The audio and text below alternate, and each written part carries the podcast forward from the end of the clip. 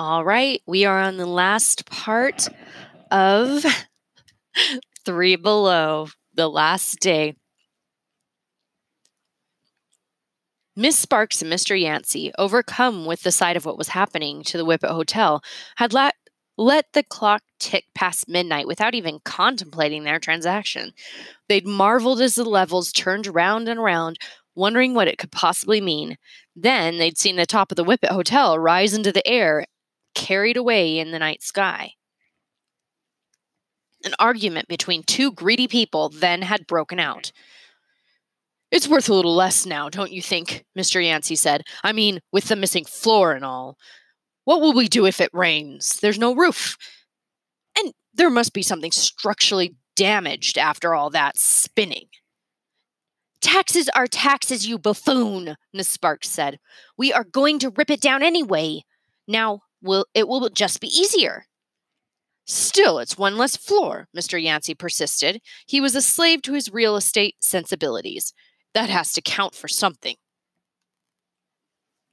One would think. Are you deliberately ignoring me? Miss Sparks asked. We are going to knock it over anyway. Now we'll have less rubble to deal with. It's a bonus. Mr. Yancey had begun to dial his phone in search of his lawyer when Jane Yancey came running out with Lupa, the monkey. She placed the monkey in a toy stroller and had dressed her in doll clothes. Daddy, this pet is sick. All it does is sleep. Lupa had eaten 12 cupcakes given to her by Jane Yancey, so she did have a stomach ache. I'm busy right now, Jane. You'll have to wait. But I don't want to wait. This is important. While Jane Yancey was throwing a fit, the long st- stay guests, Captain Rickenbacker, Lillian Pompadour, and Theodore Bump, moved a little closer. So did Nancy Yancey and Mr. Phipps, who had been listening but acting as though they were not. They'd all come streaming out of the hotel as if they'd figured out it was spinning in circles and were gathering. And the gathering crowd did not suit Miss Sparks one bit.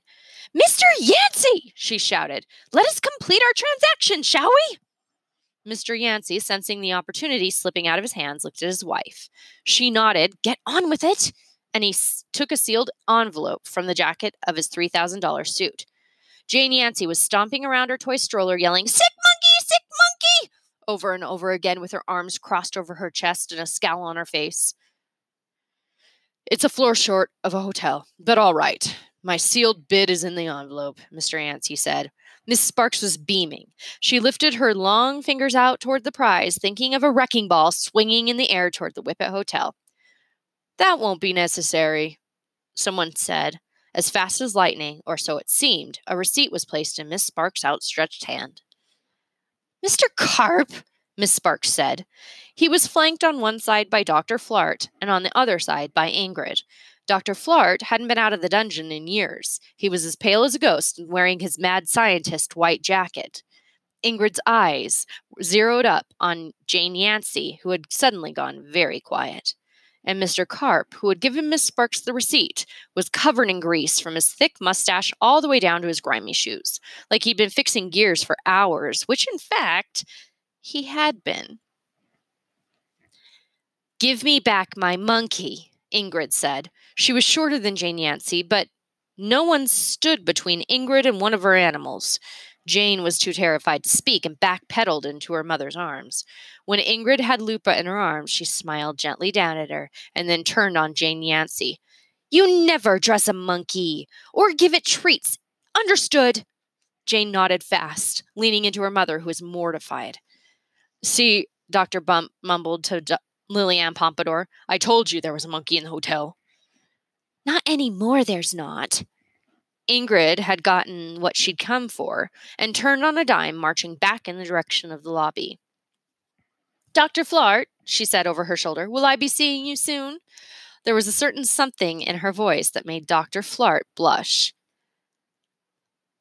I believe my duties are about to change, he said. You'll be seeing me again. Dr. Carp leaned low. Sorry, Mr. Carp leaned down low and whispered to Captain Rickenbacker into his ear. Lovebirds. They're all very slow about their business, though. They've been close to holding hands for about seven years. Remarkable, Captain Rickenbacker replied. What is the meaning of this? Miss Sparks yelled. She could feel the wheels coming off of her plan, but didn't know what to do. It was all so confusing. Miss Sparks, Mr. Carp said, you hold in your hand a copy of the receipt showing full payment of taxes to the great state of New York. The Whippet Hotel is, in fact, more than a year ahead on its payments as of earlier this evening. I'm afraid the auction will not be taking place. But that's impossible! We had a deal, you little sea urchin! Dr. Flart was the one person in the group tall enough to look down on Miss Sparks. She even towered over he even towered over her beehive hairdo. He stepped between Mr. Carp and Miss Sparks and leaned down, staring at her through his thick glasses. Why is this hideous man staring at me? Miss Sparks asked, but nobody was answering her. Claudius purred against Miss Sparks' legs, startling her. Hello, cat, Dr. Flart said, picking up Claudius and petting him with great enthusiasm. Claudius tried to squirm free, but it was no use. I've been looking everywhere for you. Sorry about that, Mr. Carp said. You and were out, and I needed a little something to sell the idea. Have I got an experiment for you? Dr. Flart said, which made Claudius go wide eyed with concern. Dr. Flart wandered off down to the lobby, happy to have his cat, and returned to, back to his very important work. Over his shoulder, he said, Breakfast tomorrow, Carl? I have something new to show you. I thought you might, Dr. Carp answered. Sorry, Mr. Carp answered. I wouldn't want to miss it. Miss Sparks was staring starting to back away towards the gate, for she knew she would once again been defeated. She couldn't quite understand how or why, but she was sure her plans had failed. When she heard from way up high in the sky a wild and whimsical laugh that only Merganser D. Whippet could make.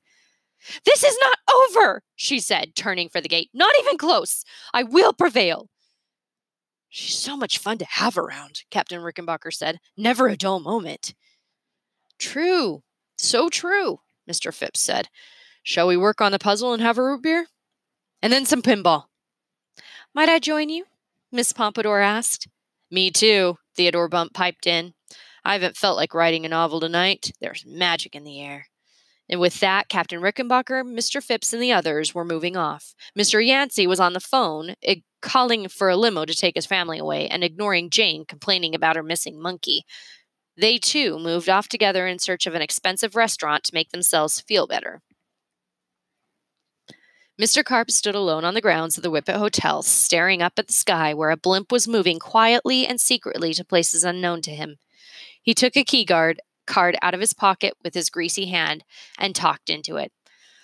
All finished up here, he said. Taxes paid, hotel at rest, gears stopped once again. You've done it all very well, Merganser answered. You are, without a doubt, a man of many talents. Thank you, sir. It was a little touch and go there at the end. Tell Remy I found the note from the governor where he dropped it. It's all taken care of. Mr. Carp could hear Remy whooping and hollering in the background. Can I return to my work? Mr. Carp asked. Some problems down there. Of course, Merganser said. And keep an eagle eye on the things in the hotel for another week, won't you? I have a need of Leo and Remy. Big things. Big things. Mr. Carp grinned and said that he would. He looked once more into the night sky, waved, and began walking toward his true home. Oh, yes, he's brilliant, Merganser said. They were far above the city, moving silently to, below the clouds. One of my best men. So, Mr. Carp works for you? Remy asked. He was still terribly confused, trying to piece it all together. Oh, they all do. But Mr. Carp is my favorite. You might say he's my underground wingman. Mr. Powell, at the wheel of the blimp, winked at Leo. Merganser is the only fellow I know who needs two wingmen, one above ground and one below. I'm terribly forgetful about taxes and bills. I have no idea why, Merganser said. It's the strangest thing. Anywho, Miss Sparks is aware of my shortcomings, and she knew I'd forget. Knew I'd. And she knew how to manipulate the system, too. By the time George reminded me for the ninth time, it was too late, too dangerous. I had to bring in Mr. Carp. He seems so. I don't know. Leo tried to find the words harmless, I guess. Mr. Powell laughed, turning the blimp right to the right as he did. You wouldn't believe it's true, but he built the realm of gears, Merganser said. And most of the hotel, too, Mr. Powell added. He did not, Remy said. He simply couldn't believe someone as drab and boring as Mr. Carp could be so smart and resourceful. Oh, but he did, Merganser said, and he's quite good at playing the part of a tax agent as well. The role was tailor made for Mr. Car- Carl Carp, said Mr. Powell. He was perfect. Betty flew up from the roof and landed on the ledge of the cab, honking. I do love my ducks, Merganser said, fishing around in his pocket for a treat. It would be nice to have them with me again. Why in the world did you pull the top of your hotel off? Remy asked. Remy was a great question asker. Everyone agreed. Well, I wanted the ducks with me, so there's that, Merganser said. But it's so much more. You see, I'm working on something big, the biggest. Huge, Mr. Powell added. And I knew the day would come when I'd need my books and my plans and my notes. You mean your library? Leo asked, ready for what they were carrying. For really, that's what they were carrying across the sky. Precisely, the library, but not just the library, something else too. What? Leo asked. Why I needed you, of course he said, putting one arm around Remy and the other around Leo. Leo and Remy smiled and looked at each other. For whatever reason, they'd been handpicked by Merganser Whippet to own the hotel, travel through its many rooms and secret places, and fly across the sky in the middle of the night. Oh, Leo said, remembering what he'd that he had one more item for Merganser, something he'd asked for. Leo fished the iron box out of his maintenance overalls and held it out. Is the rye Mm, let me try that again. Is the Wyro inside? Merganser asked, awed and delighted. See for yourself, Leo said, tossing it into the air and allowing Merganser to catch it. Light as a feather, Merganser marveled, and safely strapped inside with duct tape. I wish I'd invented that one.